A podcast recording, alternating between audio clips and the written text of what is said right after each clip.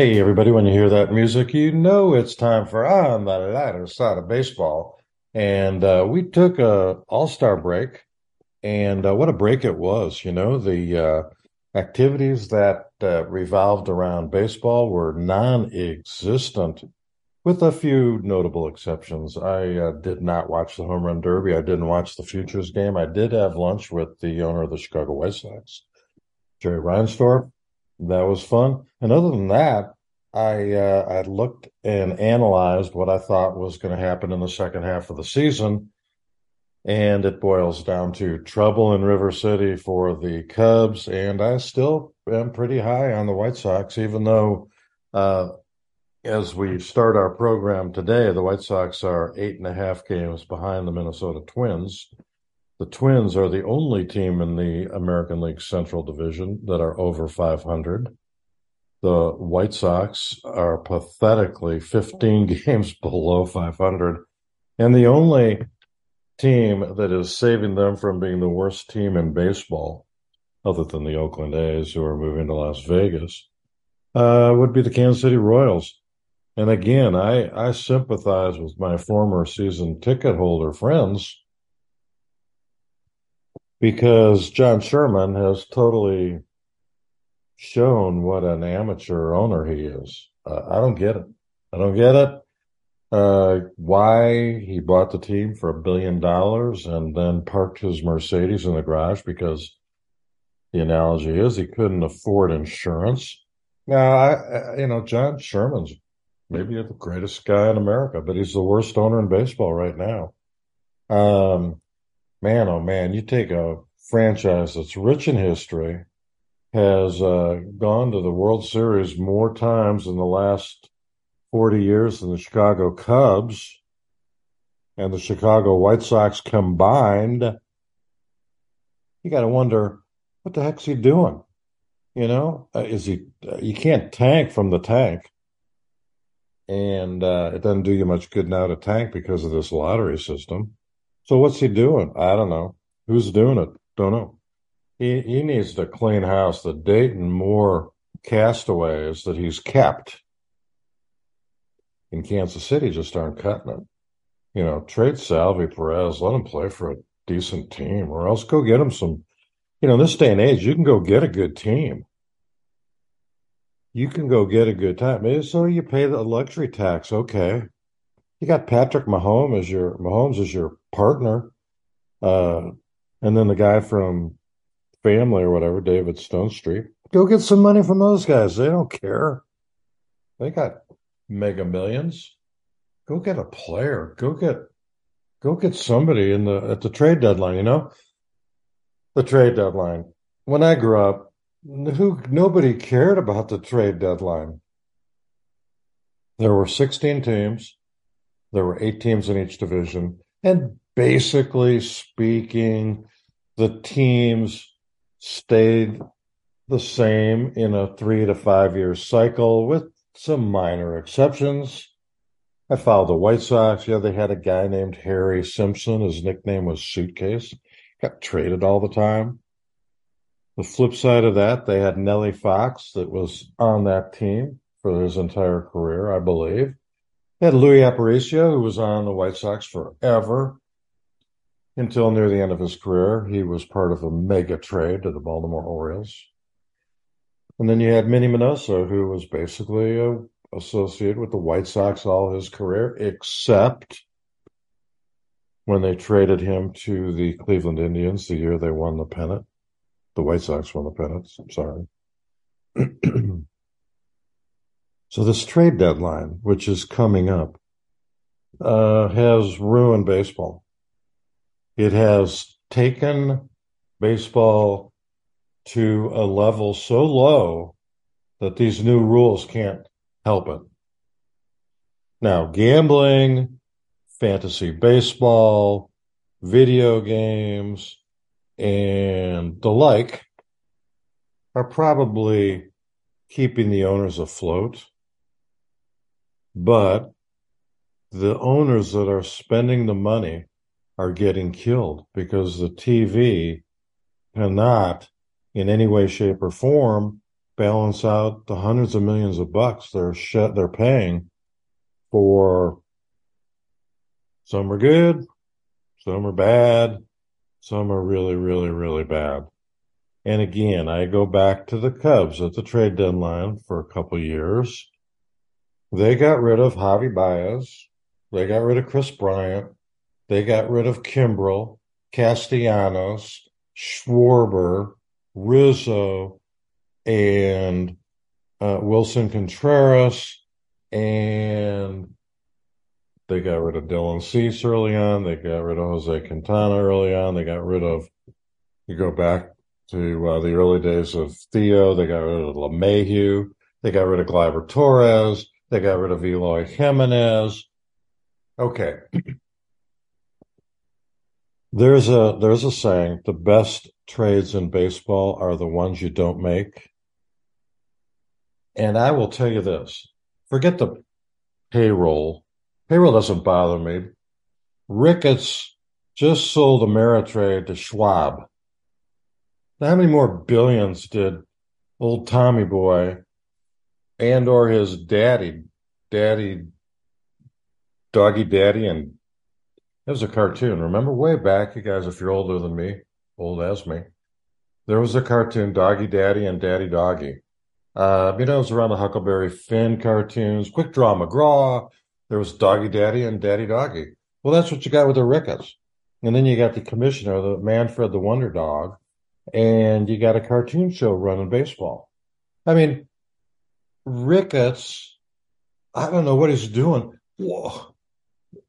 Here's, here's a good example. I got all charged up because I went to the Cubs game yesterday. And the week before, I had lunch with Jerry. So I'm all into my typical the sky is falling, baseball sucks kind of mentality.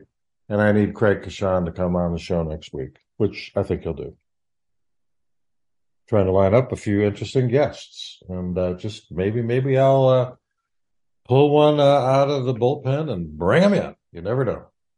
But back to the trade line, and back to the Cubs, and back to Ricketts, and back to Theo, and back to Rick Hahn, and back to Jed Hoyer, and all these guys that fail and get millions. Jeez, man, these come hire me. I, I've still got ten good years got 10 good years that I can run a baseball team. And the trades you don't make are the trades that work out the best, bar none.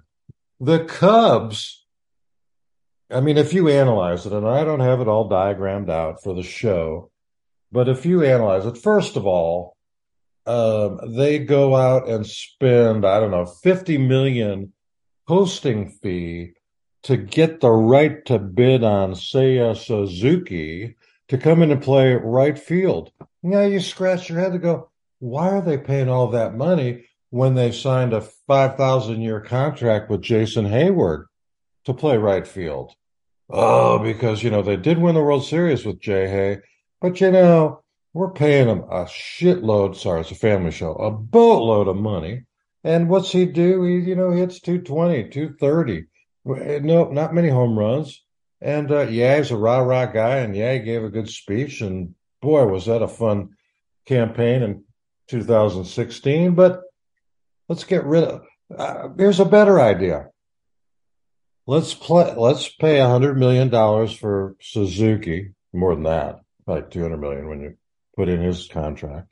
He's he's never hit more than 250 or 260. Hadn't had the power that the Cubs thought he would have.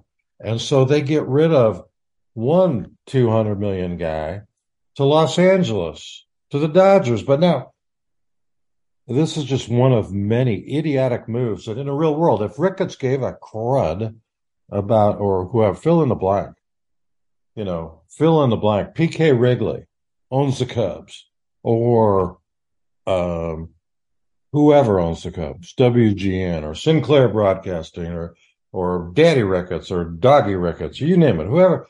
I don't care who the owner of the Cubs. You got to be scratching your head, going, "What am I paying Theo for and Jed for?" And anybody that screws up as much, they'd be fired. But now, you know, we promote them.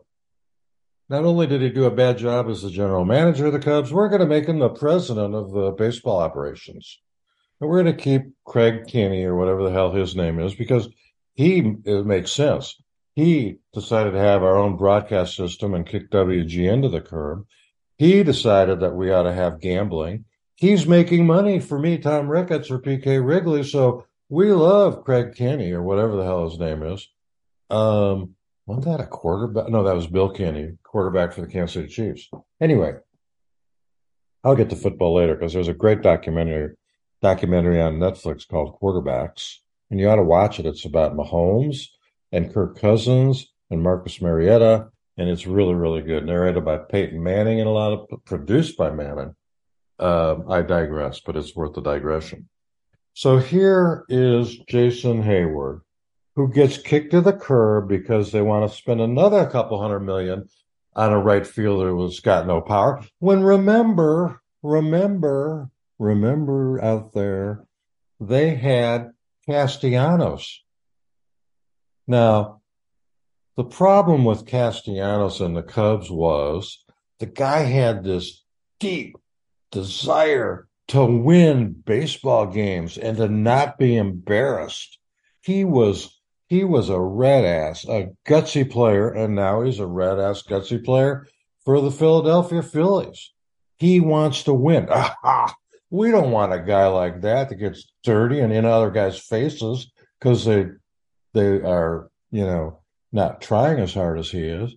He is the epitome of a really, really good player. And and you know, I'll give Bryce Harper his due. He wants to win too. And, and the Cubs don't have that. So anyway, they had Heyward, a couple hundred million. They got Suzuki, a couple hundred million. They got rid of the good guy who was a bargain. Castellanos. Look, this isn't I woke up yesterday and looked at the stand the, the averages and I realized that Castellanos had a good batting average going for the Philadelphia Phillies this year. He's done it every year. And and when the Cubs were looking at getting rid of him, I thought, you got to sign that guy. I think they just they figured they'd keep him, and then he became a free agent. They didn't bid on him, a la Willson Contreras. Unbelievable. Now, so they have this Castellanos guy playing right field, but instead they spend a half a billion dollars on these two guys. Suzuki, mediocre. He's he's nothing. Uh, and and then Heyward was something. But we shipped him out to the Dodgers, but we didn't get rid of anything except the minimum. The Cubs are paying 100% of his salary less the minimum. And, you know, I guess good for Ricketts. The minimum went way high this year. So instead of paying him 30 million this year to play for the Dodgers, where he's hitting about 250, which is about what Suzuki's hitting, um, he, he's a bargain for the Dodgers and he's playing. Oh my, how'd that happen? So you got that. You got that stupidity that, look, even I could have figured that out. Even I could have figured that out. You know, if you make a mistake, stick with it. Heyward's got some good things, but then you ship him off for no, you don't get anything except a spot on the roster. And who do you bring in? Mastrobuoni? This guy named Mastrobuoni, who Ross loves? Here's Ross. He brings up Mastrobuoni when they break spring training, and he sends Simo, Christopher Morel, that back down to Iowa to get 20 home runs. Now, who's judging the talent? the Cubs. I mean, is it the friggin', you know, guy at Murphy's bar? I don't know. I mean, it's funny because it's funny. Okay, and that, and that's part of the changing in baseball. You don't have. I I tell you what, I'd still have season tickets if this if this was the lineup, starting at, and I'd go from first base around the horn. I got uh, Willson Contreras and and I've got whatever pitchers you wanna you wanna have, whether it's Kyle Hendricks or go out and get some guys. And I'll get to that. I mean, I don't. I'm not saying go get Arrieta and, Bob, and John Lackey back with Lester, but hey, those were pretty good guys. Uh, what I am saying is, I like Contreras catching. I like Kris Bryant at third. I like Javi Baez at second. I like Nico Hoerner at short, and I like uh, Anthony Rizzo at first base. I like Castellanos in, in right field, and I like anybody but Ian Happ in left field, and I like, you know, uh, they they signed. It was a no brainer. Bellinger. Now here's the deal: sign Bellinger to a six year contract. That makes sense, and I've said that before on the show. This isn't like hey, I woke up and oh my god, they're gonna they're gonna because they've only got when they become sellers in 10 days, they've only got two guys to sell. Nobody, they couldn't give anybody else away. You know, maybe Steele, but I don't think so. Smiley, forget. I mean, he's getting lit up like batting practice. Taillon, who they paid 64 million for, getting beat up like batting practice, except when he goes back to the Bronx and he pitched one good game uh, for $64 million. Woohoo. Uh, Wesneski's gone. Uh, you know, the um, Stro, the Stro show. Who knows, man? Okay. So there, you got my drift on on who I think should be in the lineup. I take Schwarber in left. I take Castellanos in center. Bellinger and I mean Bellinger in center, Castellanos, or even Tauchman. Give me Tauchman and never sign Bellinger. I, am I'm, I'm sort of okay with that, but I like Belly. I'd make him. You got to have a star, and I've argued with a few people about that. You got to have a star. You got to have somebody that people want to come out and see every day, not the Stro show or the Fergie show or the Sutcliffe show. You need a Sandberg. You need a Banks. You need a Williams. Well, they didn't win anything with those guys. They won the fans. That's all you got to win. People gave Reinsdorf crap because he said all the fans care about is being in meaningful games in September. And everybody's, whoa, what do you mean? You, you, you're disrespecting the season ticket holders. You can't say that, Mr. Chairman. The hell he can't. He's right because the rest takes care of itself. If you're playing meaningful games in September and you're two games under 500 in the Central Division of the American League, I don't care. Get me to the Final Four. Get me to the Sweet 16. You know, before long, they're going to add two ex- more expansion teams, which interestingly, and I don't like that. I mean, there's nothing confidential about my lunch with Jerry. But Jerry's comment when I said, "Oh, these guys are probably just holding on for the billion or two that you're going to get to split 30 ways when there's expansion," and he goes, "Who do you think, who's going to pitch?" Good point. They're in enough pitching now. The good guys, man, oh man, they, you know, some of these guys have a shelf life of a day. Who? Anyway, back to the Cubs. this this makes even less sense and you go, well, look what Javi Baez is hitting. He's only hitting 210 why why they got rid of these guys. You gotta you gotta cultivate them and keep them for the fans to have any real attachment to the team. Now the fans are attached to Wrigley. Yeah, you know, it's like Disneyland. It's the e-ticket for you guys that are old enough to remember what an e-ticket was at Disneyland. Well, in the old days, there wasn't a Disney World or a Disney Euro. There was Disneyland in Anaheim, California. And when you went to the park, you know, you bought all these rolls and rolls of tickets, and there were A tickets and B tickets and all the way to E. The cool rides were E. The E ride, the E ticket, that was the runaway mine train. That was whatever was cool. You know, the uh, Pirates of the Caribbean, that was the E ticket the Dumbo go around in a circle was maybe a C ticket. And uh, the Country Bear Jamboree, you, you know that I love that. I, that. To me, that was an E ticket. It's probably a D ticket. But you get the point. Now you just pay a gazillion dollars and you go stand in line to ride whatever you want. You go, man, oh man, you are really negative today. You're even. I'm not cutting Mickey Mouse down. I'll leave that to some moronic politician. I ain't cutting Mickey. I love Mickey and I love Donald and Minnie and Goofy and Pluto. I love all those guys. Doggy Daddy, I'm a cartoon freak. Love that. Underdog. There's no anyway, let's get back to the Cubs. Okay. And there's no political comment coming from this editorial board. My sponsors would not approve of me alienating any one of our 10,000 fans that listen to this show every time we put it out. And we're going to go strong from now until the uh, trade deadline in 10 days. And then we're going to pick up and we're going to go through the playoffs because that's going to be fun. I'm going to get, I'm going to get some guys. Uh, even if I have to go back to um, some of my waiver wire guys, I'm going to get some guys and we're going to have a good time. Just, uh, just me and the guys talking a little baseball. And I know I get on the Cubs case, but here's another just moronic move that they made that nobody, I, nobody cares. These guys don't lose their jobs. They get promoted. They get more money. Okay, here's the deal. They have Javi Baez. He was the one guy that if you picked anybody, you wanted to go out and see Javi Baez play shortstop for the Chicago Cubs. And you know why? Because the guy had flair. He had that little intangible flair that you never knew what he was going to do. But nine times out of 10, what he did was unbelievably great. Go into the hole, make great plays. He would die for balls. He would he would grab line drives. He'd run with his back to the infield and make spectacular over the shoulder catches. He would get hits. He would get clutch hits. He would steal bases. Now, Javi would get picked off occasionally. Sometimes his brain drifted, I think. It's just my opinion. But sometimes he, would make some strange plays.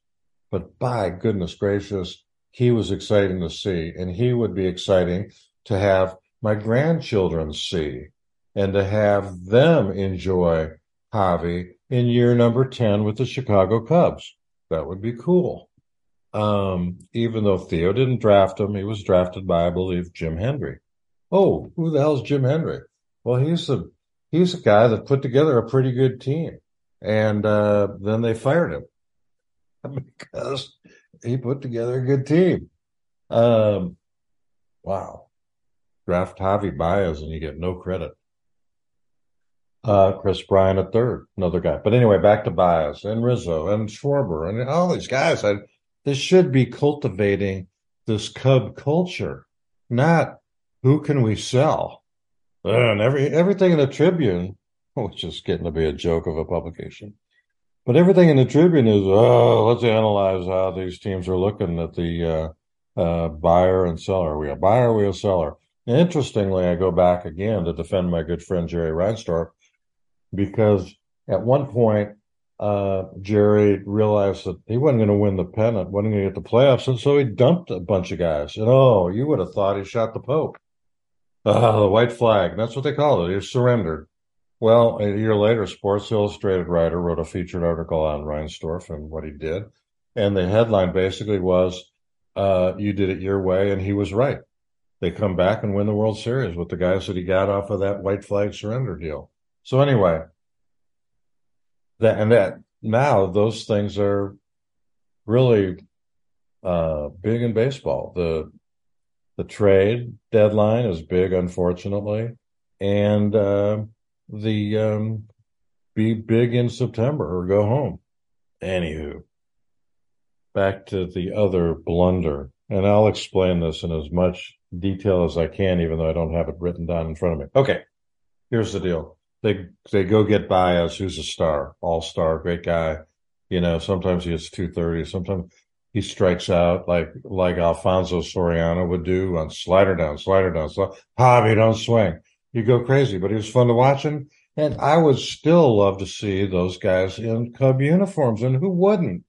You think Rizzo in a Yankee uniform and Bryant in a Colorado Rocky uniform and Kimbrel kicking ass for the Phillies and and and uh, Contreras and the Saint. They're all gone. They're all spread out. They're all saturated in baseball. But if nobody's saving money, if if you buy into that baloney that the owners say, "Well, I can't afford you, and so we're going to get rid of you," but I can afford some other bozo that has no connection to the fans. And let me give you a perfect example: the Colorado Rockies traded Nolan Arenado, arguably the best all around baseball player in the last 20 years. Okay, Tony Gwynn wasn't bad, but I'm not sure when he played. And uh, Arenado is great. So they say, we can't afford Dolly. Uh, you're too good. You're going to want too much money. We don't like your agent. We don't like the cologne you wear in the clubhouse. Uh, who knows? They dump him and then they go pay Kris Bryant a buttload of money uh, to be in their infield and he can't play infield anymore. So they put him on the outfield and he really gets hurt all the time and it hasn't been much for them. So here that's Javi's gone. Chris is gone. Rizzo, we haven't had a first baseman since Rizzo. I mean, we've got so Jared Young playing first base, and, and then we got Bellinger because they got to get. I mean, it's just, they've created just a mess. But okay, back to my point. Baez, good shortstop. So we we're grooming Nico Hoerner to uh, play second base, and and that's a pretty good move. And when uh, Nico comes in, the um, Cubs now have a problem. So they get rid of Baez to play Nico at short. But then they need a second baseman. So they go out and get Madrigal to play second base. But then they go get Dansby Swanson to play shortstop, and they no longer need Nico at second or at short. So Nico has to go over to second. And the guy they gave all this pitching to the White Sox for in getting Madrigal, now he has to go play third because we don't have Kris Bryant anymore at third. And Wisdom can't play third all the time, and Morel can't play third all the time. And so Madrigal goes over to third, and he can't play third. And so then we bring up, you know, Morel, and he plays second sometimes, and then Madrigal goes to third and gets hurt. Nico can't go move over to short Swan. It's a joke. It's a joke. But anyway, I gotta uh, to avoid a stroke. I'm to hold off, take a break, and we'll be right back with some more fun facts of how bad the Cubs are. hold on and listen to the music.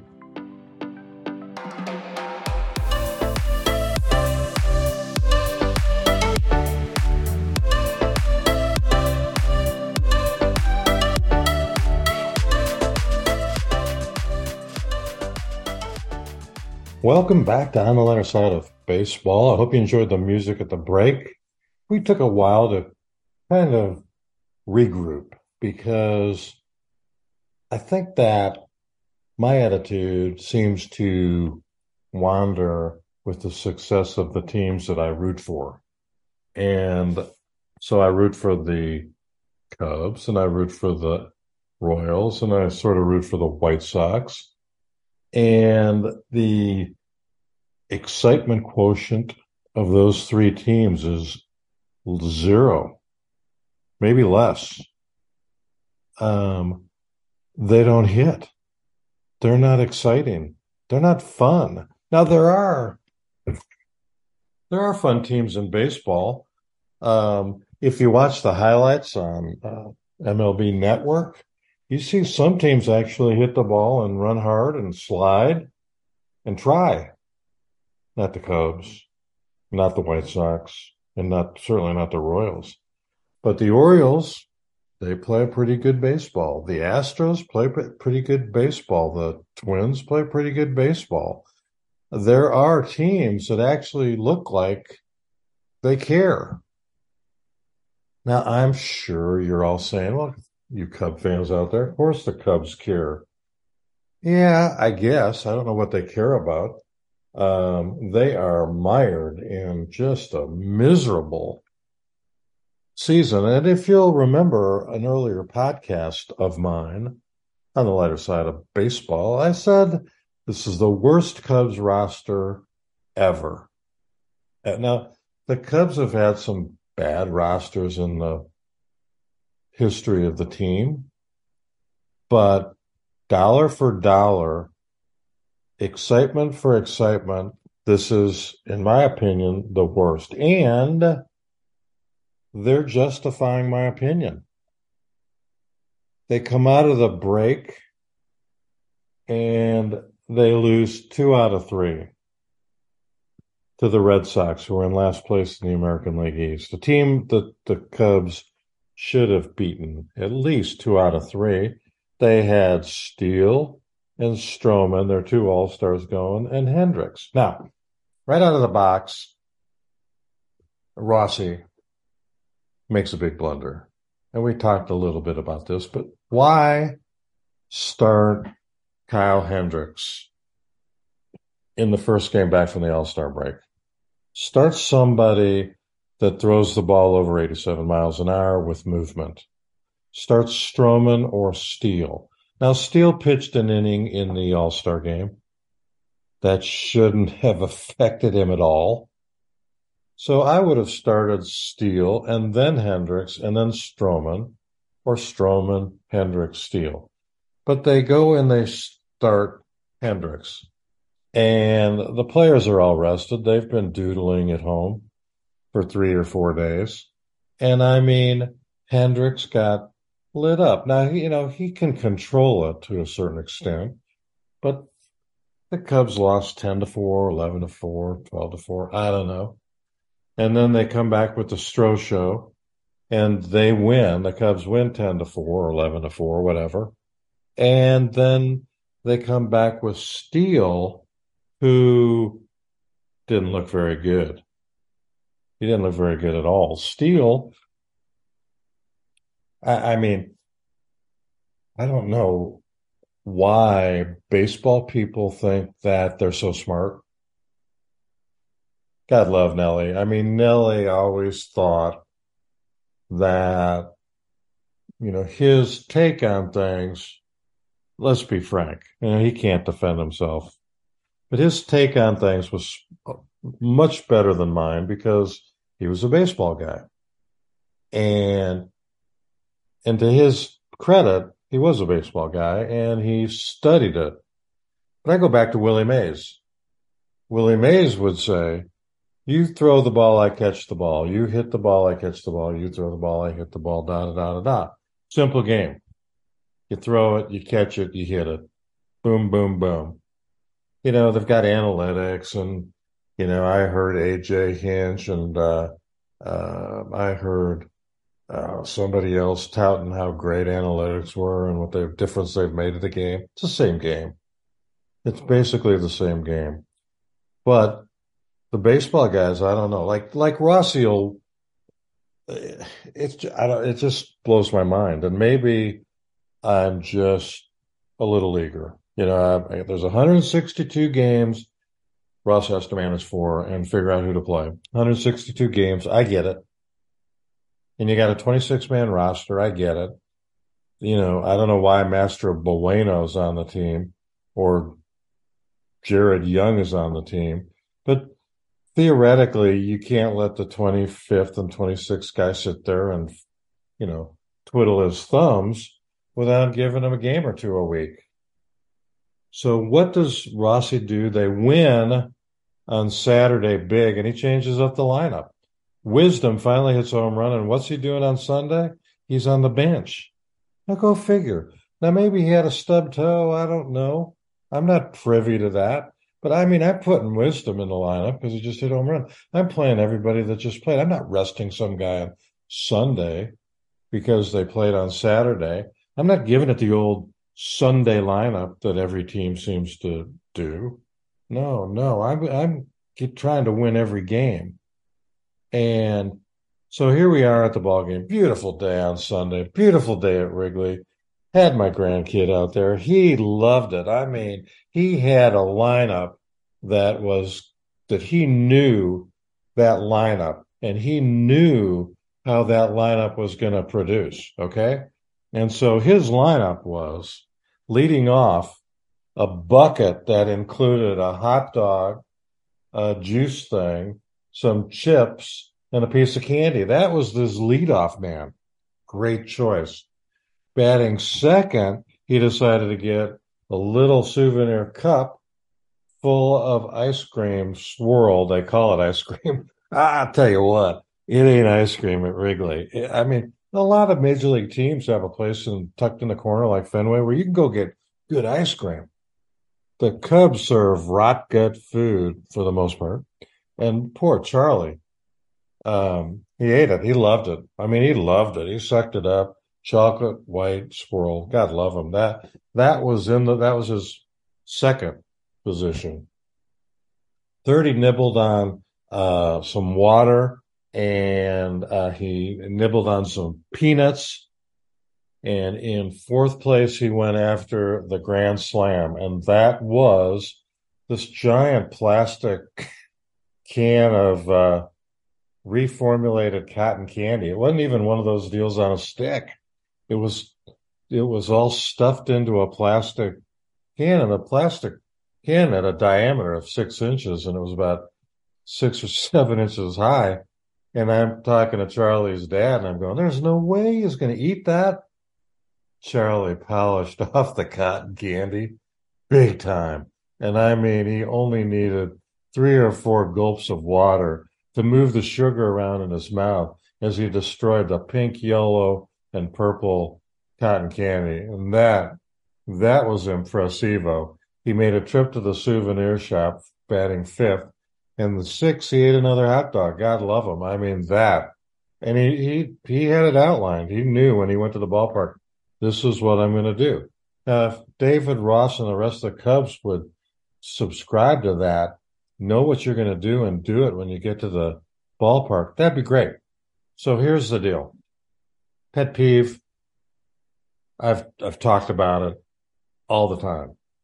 And that is what happened to Steele. Devers is leading off for the Boston Red Sox and it's a beautiful day. The wind is blowing out the right field. It's 90 degrees. There are going to be some home runs. He gets 0 2 on the leadoff man.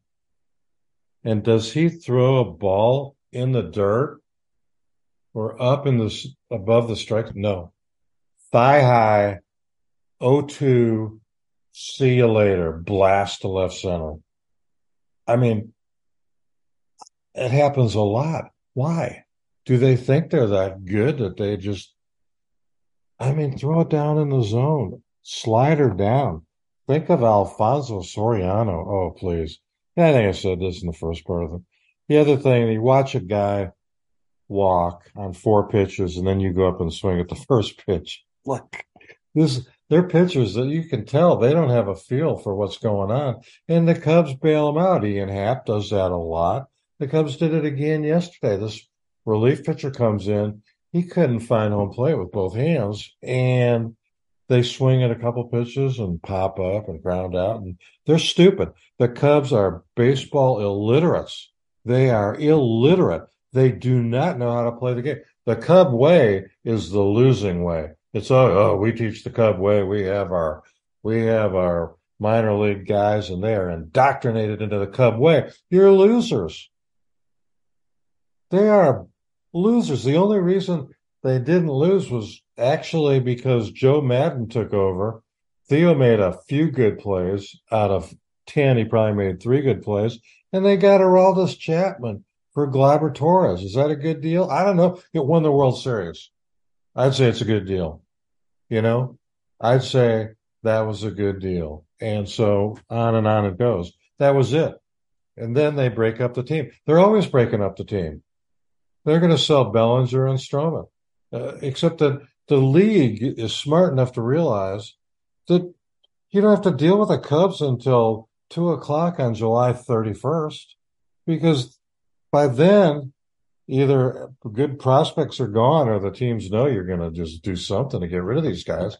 Happened with my dream team. Okay. And, uh, there it is. But luckily for the Cubs, they're not alone in the category of stupidity as the form takes place in Major League Baseball. The owners collectively are hostage to Scott Boras. Now, we had a little bit of insight in the lockout, not this year, but the year before. Remember in the lockout, the executive committee was made up of all the big boys from Scherzer on down. And the big boys wanted nothing to do with the salary cap. They wanted nothing to do with the with the basement. They wanted to make sure that those great guys could continue to dupe the owners into paying them large amounts of money for no earthly reason. Yeah, you heard me. No earthly reason to pay what they pay. And are they afraid that Scott Boras will yell collusion if they collectively get smart? Do you think that they would ever get smart? They're just dying for the for somebody to throw them a line in the ocean, an inner tube, a life jacket, a life preserver, one of those rings you throw off a lifeboat. If somebody goes overboard, the owners are overboard. They are collectively, idiotically overboard. And some of them, I won't name who, admit it that they can't help themselves. They throw money, they, they throw money away and are losing millions of dollars. Now you say they aren't really losing, but I don't know if they're losing millions of dollars. I've been told by owners that they are losing mega millions of dollars in Chicago and probably both franchises. And I doubt if they're alone. And I think you're going to see a lot of bailout in the next 10 days as the trade deadline, July 31st, midnight, approaches. Here's, here's, I went back. You look at the teams now that are in the playoffs, and it would go against the Uretsky algorithm that shows 70% of the teams with the highest top 10 payrolls would be in the playoffs. Now, you know, if some of them, it's true. If the playoffs started today, Tampa Bay would be in the playoffs. They are going backwards fast. They're in the playoffs with a very, very, very low salary. We've been through that. Texas has come up, but they're not in the top 10%. Minnesota is not in the top 10%, top 10 teams. So there you have the three teams in the lead in the American League are not in the top 10 of salary. Then in the wild card, you have Baltimore. They're in the bottom five in salary, and they are spectacular this year. You have Toronto, who's spectacular, but they're high in the top 10. And then you have Astros, who are up there in the top 10. So the wild card teams are more. But then you have Boston and New York, two of the three highest paid teams. They're going nowhere. Seattle, Angels, they're going nowhere. Cleveland and Detroit, Kansas City and Oakland are where they belong in the friggin' basement. That's in the American League. In the National League, you got Atlanta and the Dodgers. They're up there. Milwaukee's a small market team and they pay that way. They shouldn't be. I don't know why.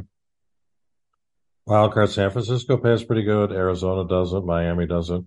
Philadelphia's next in line. They're a high paying team. Then you got Cincinnati, San Diego.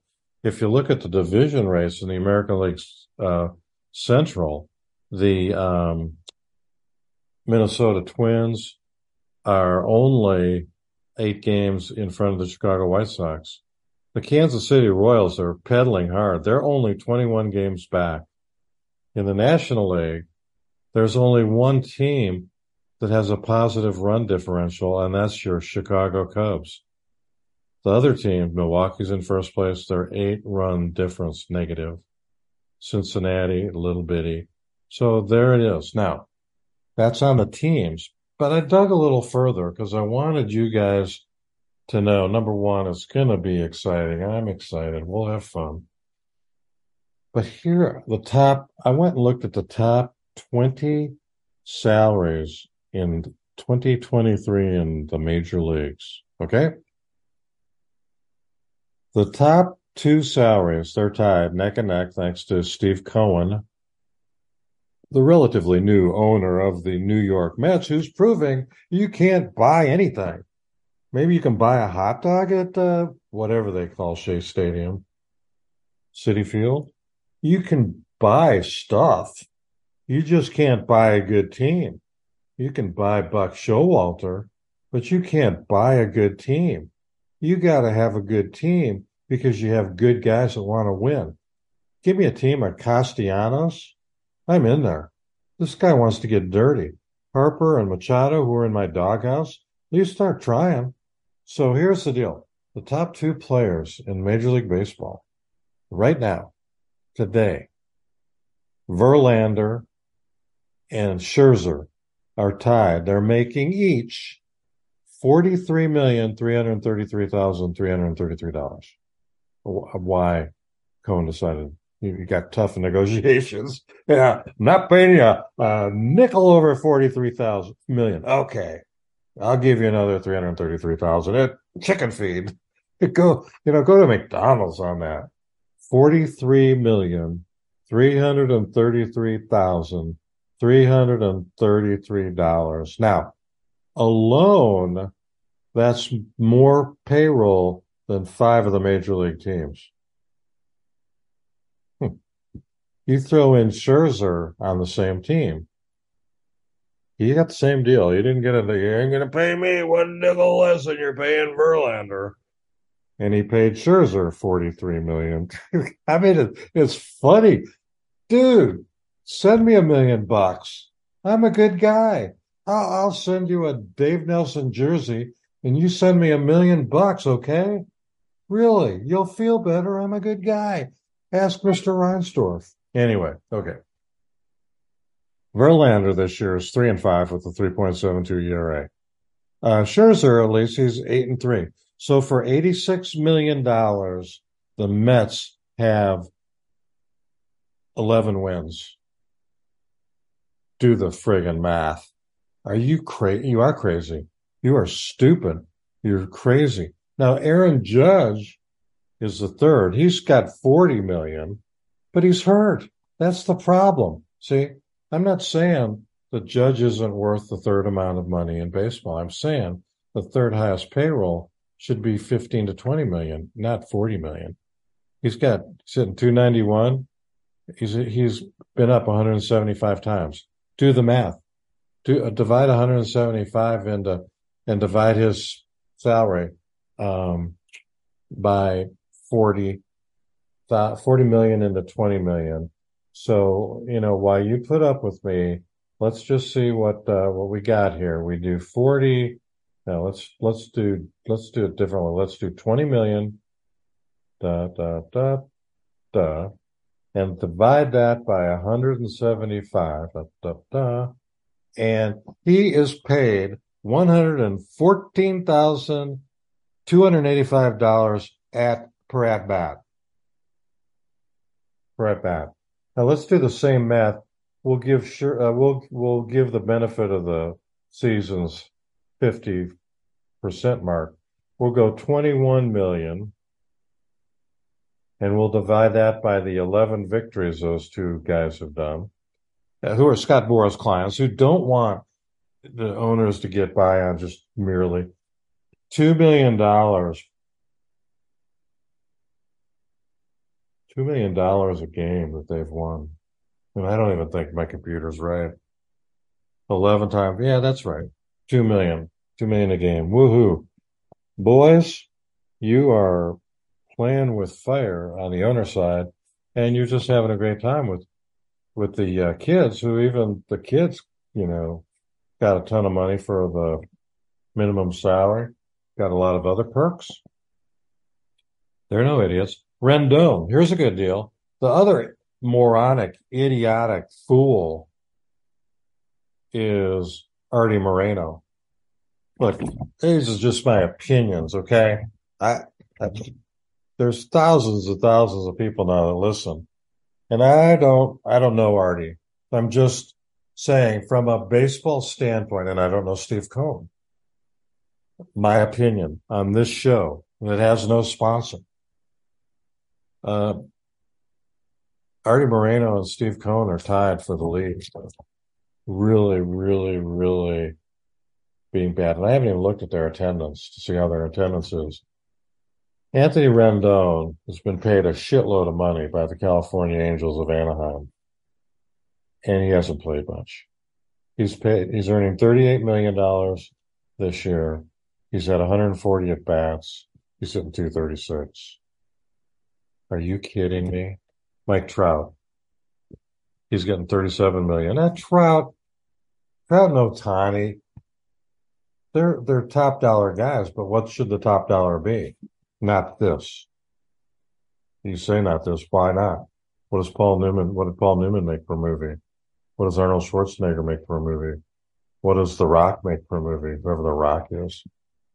Um, Cole, 36 million and he's one, nine and two. Now, so here's Cole, who's the opposite of Verlander and Scherzer.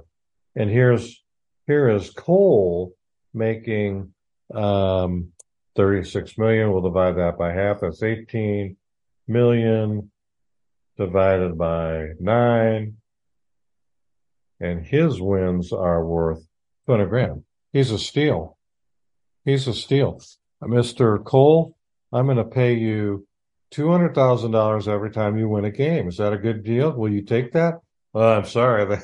We, we can't take a contract geared to performance. Oh, oh yeah. I guess if, if you paid Verlander 200,000 per win, he would be under the major league minimum. That's true. So if he, if you use the Cole standard, who's really good, Corey Seager, 35 million. Nolan Arenado, 35 million. He's, he's one of the best players. I've said it. He's my best top player. He's hitting two, two eighty-three. Okay. I guess, you know, when I was growing up, if, if you were in the top 10 salary, you're Mickey Mantle, you're Ted Williams, you are Willie Stargell, Roberto Clemente, Nolan. Ryan. You're you're a guy with a name. These I wouldn't go pay to see any of these guys. Okay, I do, but I wouldn't. Strasburg, here's a good deal. Uh, the Nationals are paying him $35 million. He picked up a baseball. So, you know, at least the Nationals were smart enough to get rid of Scherzer, but not so smart keeping Strasburg. Lindor, 34 million, hitting 232. Correa, 33 million, hitting 232. Let me tell you, on the Cubs, there are there there's a bunch of guys hitting 232. Let me pull up the Cubs. This is good. Let me get the Cubbies here. If I can figure out how to I don't know what's going on. Let's get the Cubbies look at their salaries, I mean, their batting averages, and find out now for 232s, getting these guys $33 million. Big bucks. Big bucks. But let's see how it goes. Um, Cubs and their last game with Washington. Let's look at the box score for the Cubs. Um, Hoerner's hitting 267.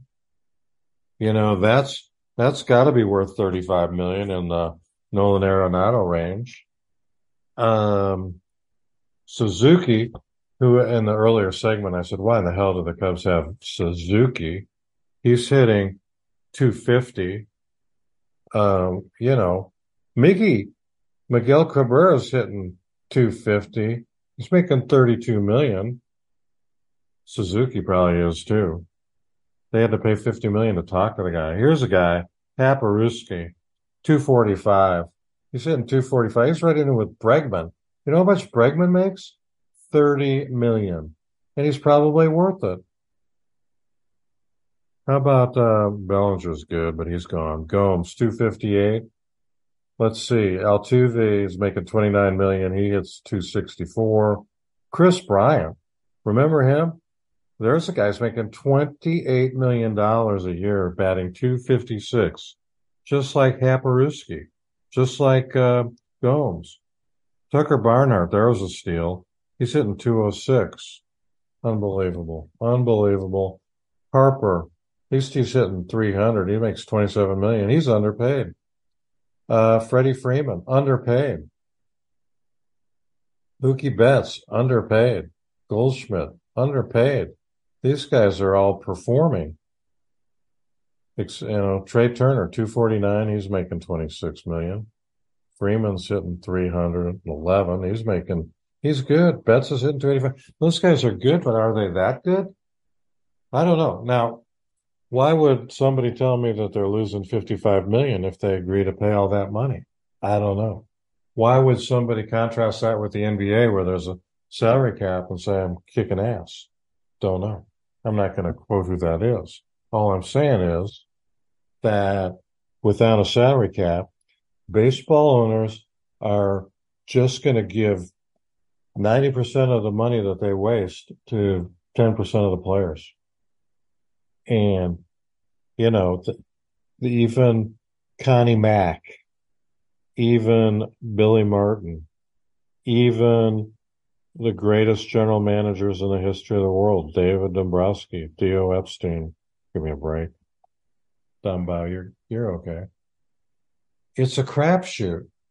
And when the crap that you're shooting at is getting 35, 40, 45, 50, the stars over and over and over, somebody's going to pay Stroman 30 million a year. Somebody will. Somebody is going to give Stroman, not Verlander money, but they're going to give him money that is certainly Ohtani's going to get a raise from his 30 million. Who did I see on Jacob DeGrom? Great pitcher. He's 2 and 0, making $30 million. He's on the bench. These guys are Rendon, greatest deal. He's getting all this money. They're not playing. Now, when will the stupidity stop? I don't know. There'll be another lawsuit for collusion. You can't apparently put the toothpaste back in the tube.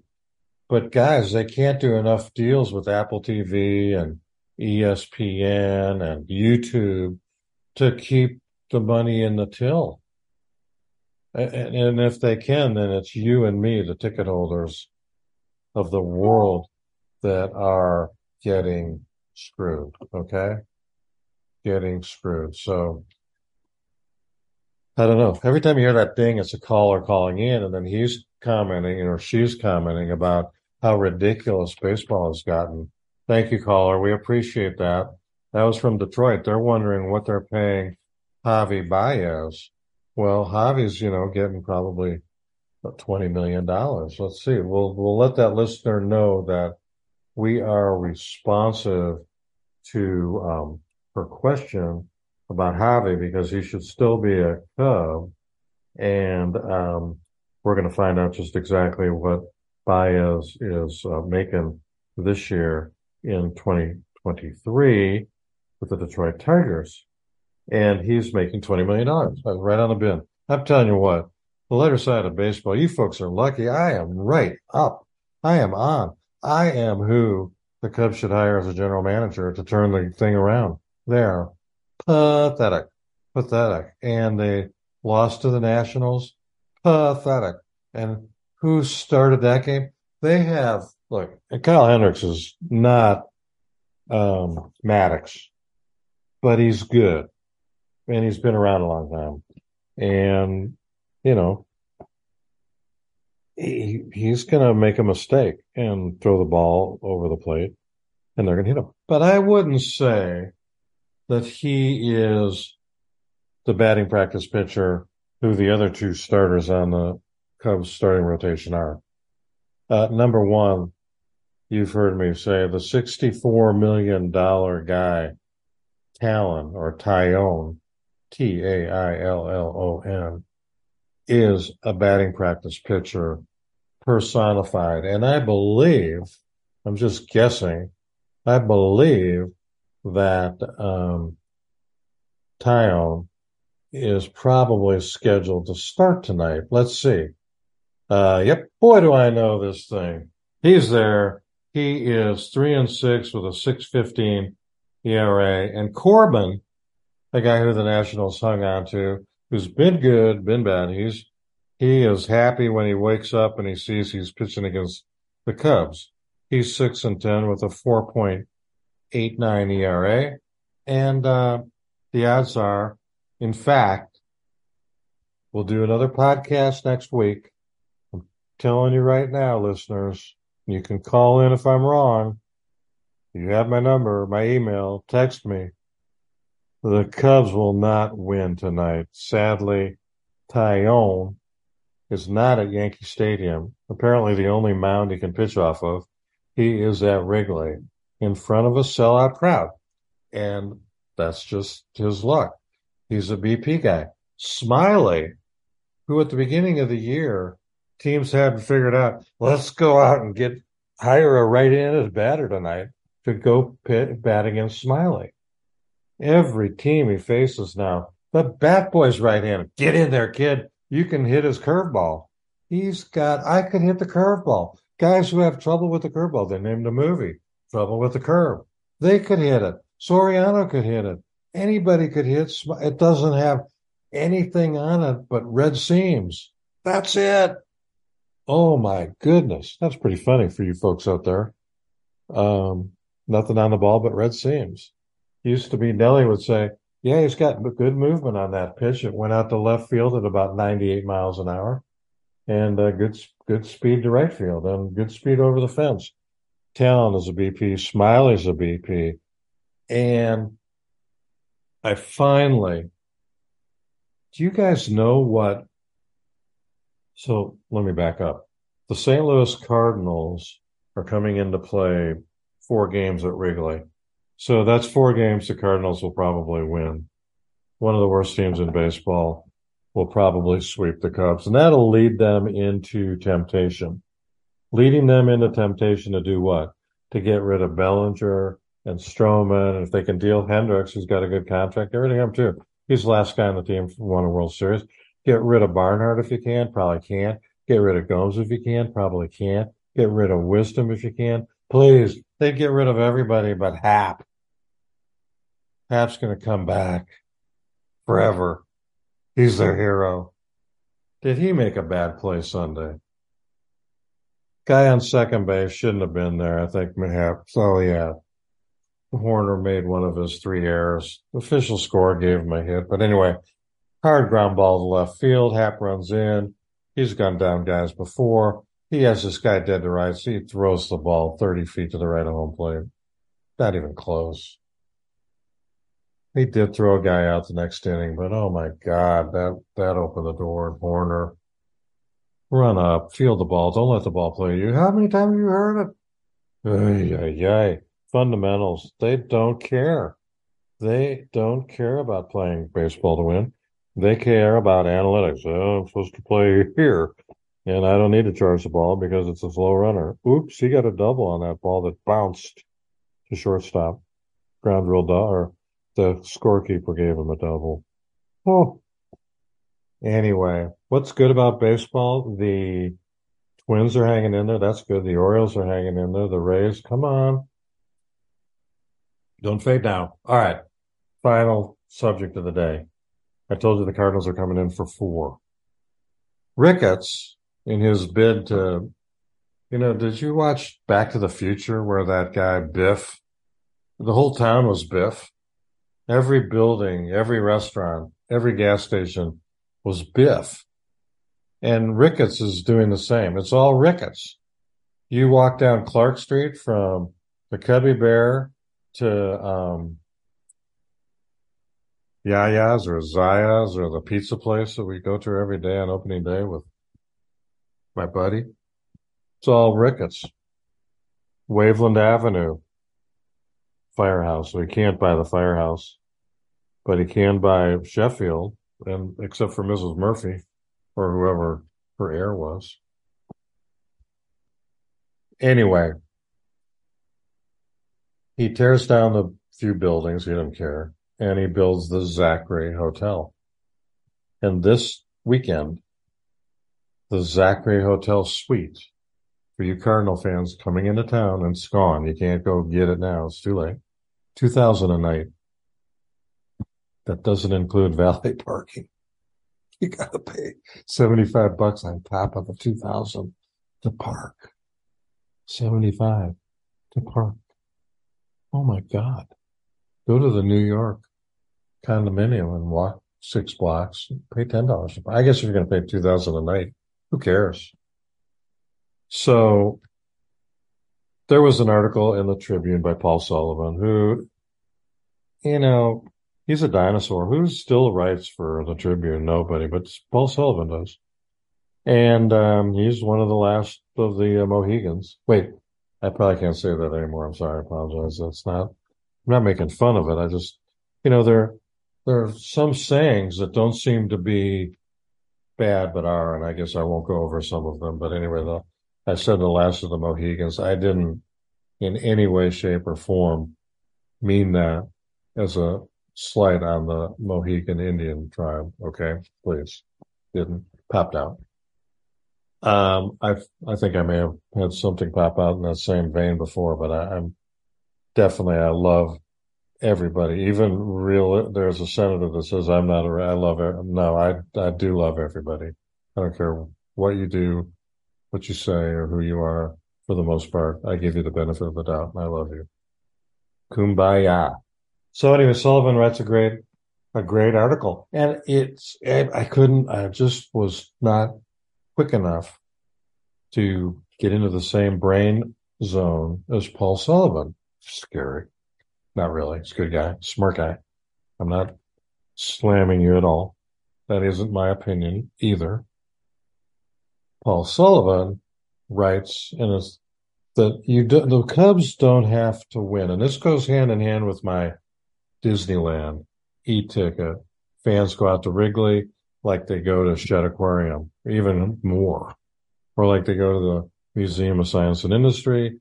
You got five things you want to do in Chicago. You want to see the bean. You want to have deep dish pizza. You really ought to go to the Museum of Science and Industry. The Shedd Aquarium is cool and Wrigley Field. Okay. You know, and if you got to eliminate one of those five, you know, maybe the aquarium takes a bite. But those are the deals and everybody wants to go out there. And here's the deal that Sullivan featured in his article. The Cubs don't have to win. Ricketts just has, has to act like he wants to win. And Sullivan called it the illusion of winning, the illusion of winning, of wanting to win. It's the magic show in Las Vegas. It's Penn and Teller comes to Clark and Addison. It's now you see it, now you don't. I'm not going to tell you all my secrets, Mr. Wizard of Oz, but I will tell you that I can get you a heart and I can get you a brain and I can get you a good baseball player. Well, they have one, so it's an illusion. It's illu- illusionary that he, we want to win. Jed, tell them how we want to win. And then they got some guy that they call a general manager. I don't know who he is, but that, that guy has no more ability to decide what to do with the Cubs than I do, unless maybe they let him run their South Bend team. I don't know. And that, all due respect, he answered questions on TV. He actually talked and didn't talk around like him, like Jed does. He actually took those questions and gave thoughtful, intelligent, meaningful, informed answers, which Jed doesn't do. So that is uh, that is the illusion. You want to act like you're winning. Go out and get these guys. Stroman now. Stroman's a hero. He didn't win a game last year at Wrigley till the last game of the year, but he's our guy. And if we can deal him, let's deal him. And we've said that to everybody. And so now we're going to wait till the trade deadline. He, and I go back to Baez, Bryant, Rizzo, Schwarber, Castellanos, uh, Contreras, Kimbrel, Robertson, all those guys netted us zero in the major leagues. Zero. Zero. Wesneski came in for Effross. Effross is hurt and Wesneski is looking for the bus to get to Omaha from Iowa. Huh. Funny. Be funny even when I'm, I'm you know, people say, "Oh God, you're the grumpy side of it." No, it's the lighter side of baseball because it's like my honest take is not negativity; it's reality. And in reality, this is the worst roster in baseball over the Cubs. You say, "Oh, the the two guys that are credible, they're going to get rid of Bellinger and Stroman. Why have a team? If all you're going to do is employ this strategy, we're sellers. Oh, we're buyers. They've, they've never been buyers. Never, ever at the trade deadline have the Cubs been buyers. Aroldis Chapman, whenever that trade take, took place, it wasn't at the trade deadline. They were smart enough to get an extra month out of the guy. They don't even, they're not even holders. Like the Colorado Rockies have been holders. Now they're not going to be holders anymore. They're going to be sellers. Now, could they dump Kris Bryant? No way. Is there anybody that you would take back with the Cubs that you got rid of at the salary they're at right now? Hmm. Castellanos. That's it. I'd take Schwarber back. He's like an icon. Play to the crowd. If you can't win, at least have a fan friendly team. You know, I've said Billy Williams and, and Fergie Jenkins and Ernie Banks and Rick Sutcliffe and Ryne Sandberg and Ron Santo and Don Kessinger and on and on and on. Well, they never won the World Series. They were likable. Who cares? You liked them. You went to the ball game every year and you knew Santo at third, Banks at short, and then first, Kessinger, Beckert. You knew they were there. Now, Wisdom, Cap, Brockman, Suzuki, Jones, Simo. Who, who, who, or what are these guys? Warner? Oh, he's a, he's an all-star. No, he struck out like 10 times in the last 12 at bat. Everybody can have a bad stretch, Rutsky. You're kind of being cruel to them. Not. They're a bad ball club and they don't care. Now, maybe they say they care. They want to stay here. Everybody wants to stay here. But they don't care like Castellanos cared. They don't care to get their uniform dirty. They don't care to do whatever they do. Or they're not that good to care and win. I mean, you can really care. I cared. I was a red ass man. You know, I was a walk on in college baseball.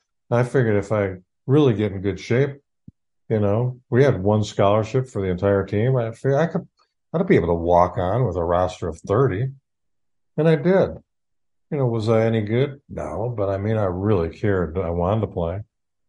Um, George Brett had the same kind of attitude I did, maybe a little more. I could play.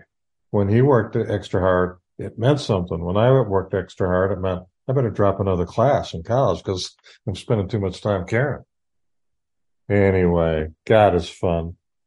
If if I didn't have the lighter side of baseball, would I be grumpy? But no, I'm not grumpy. Anyway, I'm gonna wrap it up. We're gonna turn on the TV and watch Cubs baseball.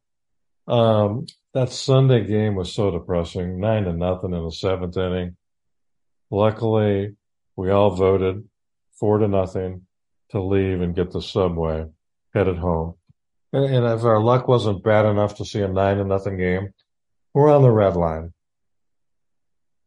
Um, you know, those of us who wanted a seat got a seat. Nice. Very safe.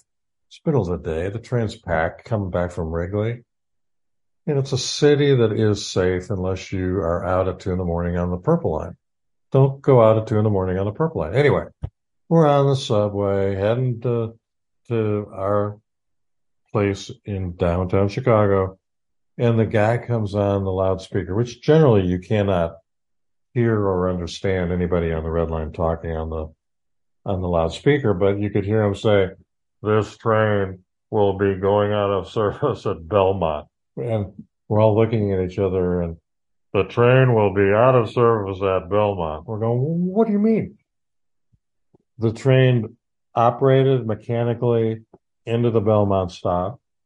It stopped very precisely at the little unloading area it unloaded everybody. The security team went onto the the train to make sure that nobody was snuck on the train. It was all supposed to get off with us. And then the train mechanically left the station. Now, what was wrong with it? It could drive. It could stop. It could go. It did stop and it did go and it did stop and it did. I don't know. Just another bad luck day in uh, being a Cub fan. It's tough. You know, I've cut down the Orioles for a long time. I'm going out maybe go to Camden Yard, great ballpark. Why couldn't the White Sox powers build Camden Yard? Same architect. Camden Yard, you look at all the beautiful landmarks in the city in this area where they built the ballpark. At Wrigley, at Comiskey, you looked out at the Taylor Project to sell guaranteed rate field, whatever the hell the name of the field is you ought to be able to see the city skyline, even from the south side. That's my take. Anyway, this has been fun. And and if anybody is still listening, um, you learn something. You learn that Pan, the Verlanders of the world isn't smart. It's not smart. Pay Luis Arraez. Well, let's see what Luis Arraez to close out. Arraez was great for the Twins. For some reason, the Twins traded him, probably because he was going to, you know, get a salary of five, ten million. And um, Arraez, I'm going to probably spell his name wrong, but let's see if we can at the beginning for you people that are still here. Um, we're going to have to do it another way. So I'll keep talking. Try not to bore you. We're going to go to the um, uh, Marlins and see. I think they lost today. Monday they uh, lost to St. Louis. Boo. Arraez for the Marlins. Um, he's hitting 378. He got one hit and five at bats. I A R R A E Z. Okay. This is hard hitting radio. A R R A E Z salary. I'm closing out. You're always, it's like a closing argument in a big trial.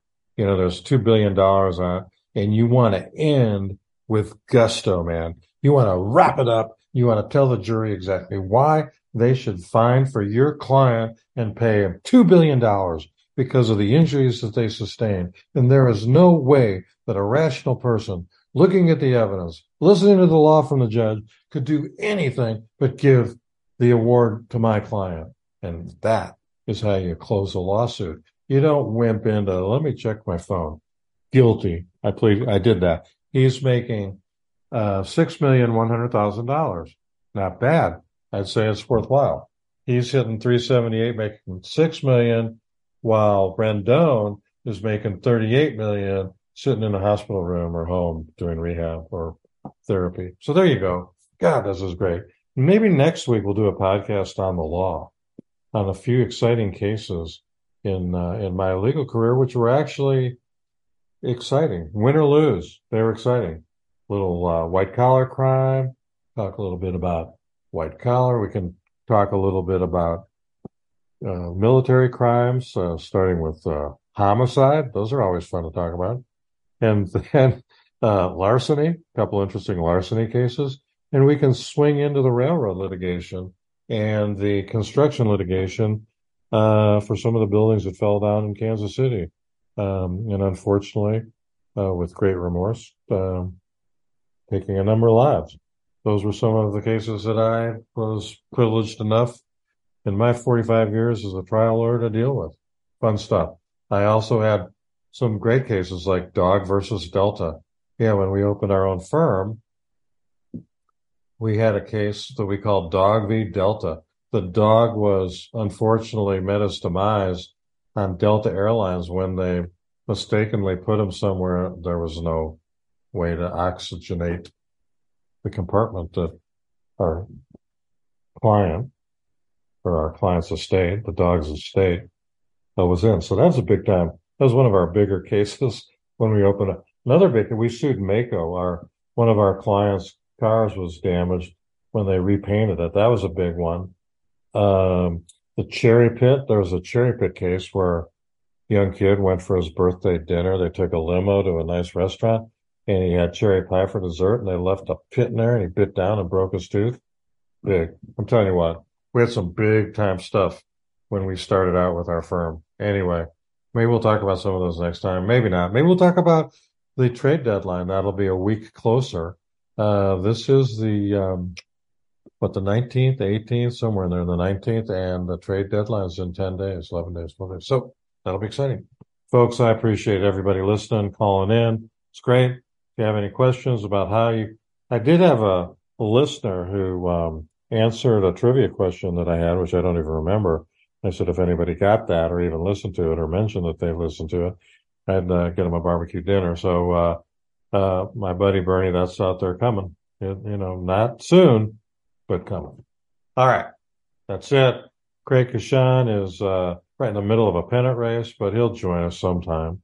And um, we'll try to get a few live people so you don't have to just listen to me the whole time.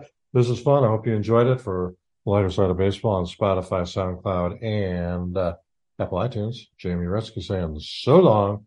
Hit him straight. I can't. Man, my golf game. Be good, be safe, and we'll see you soon.